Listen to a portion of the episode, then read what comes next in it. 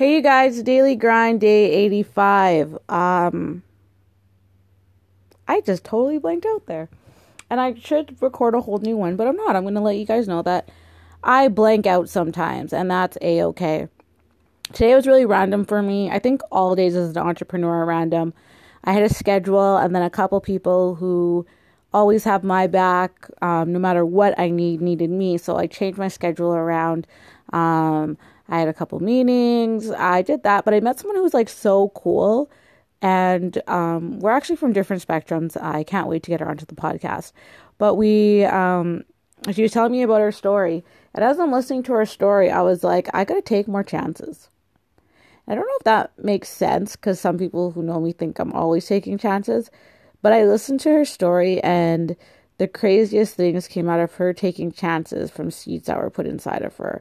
And just like hustling like no other. And that is essentially what I thought. So today was a weird day too, because okay, I'm going to tell you guys this and I'm going to be super frank.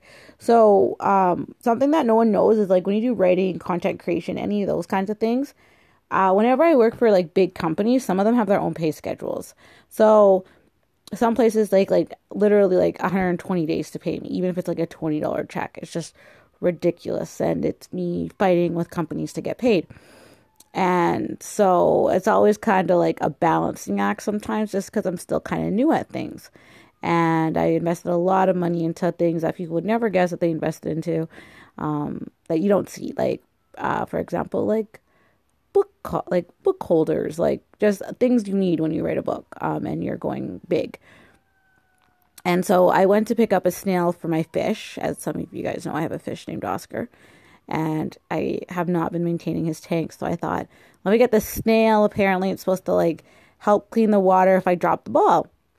And it was a $3.99 snail, and I got insufficient funds. I could have died. I was like, oh, let me check that. And what had happened is money that was supposed to come out on the 23rd ended up coming out on the 21st. And so I was like, oh my gosh. So I had to do like the whole move money around, but I didn't want to do that when I was in the fish store. So I was really lucky that I had cash on me. And so I was like, okay, here, pay for this. And then did what I needed to do. So everything was good in my accounts.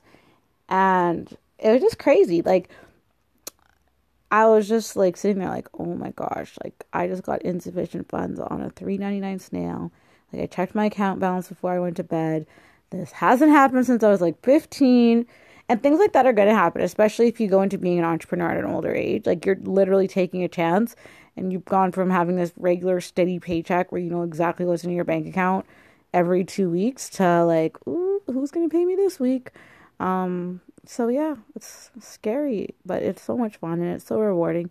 And the things that you get to do as an entrepreneur, and even just the fact that I was able to be there for my friends today, goes more ways than you could ever imagine. So my lesson today is take a chance. Jump, leap, do it, because you never know what's going to happen, and maintain those relationships because they're really important. Bye, you guys.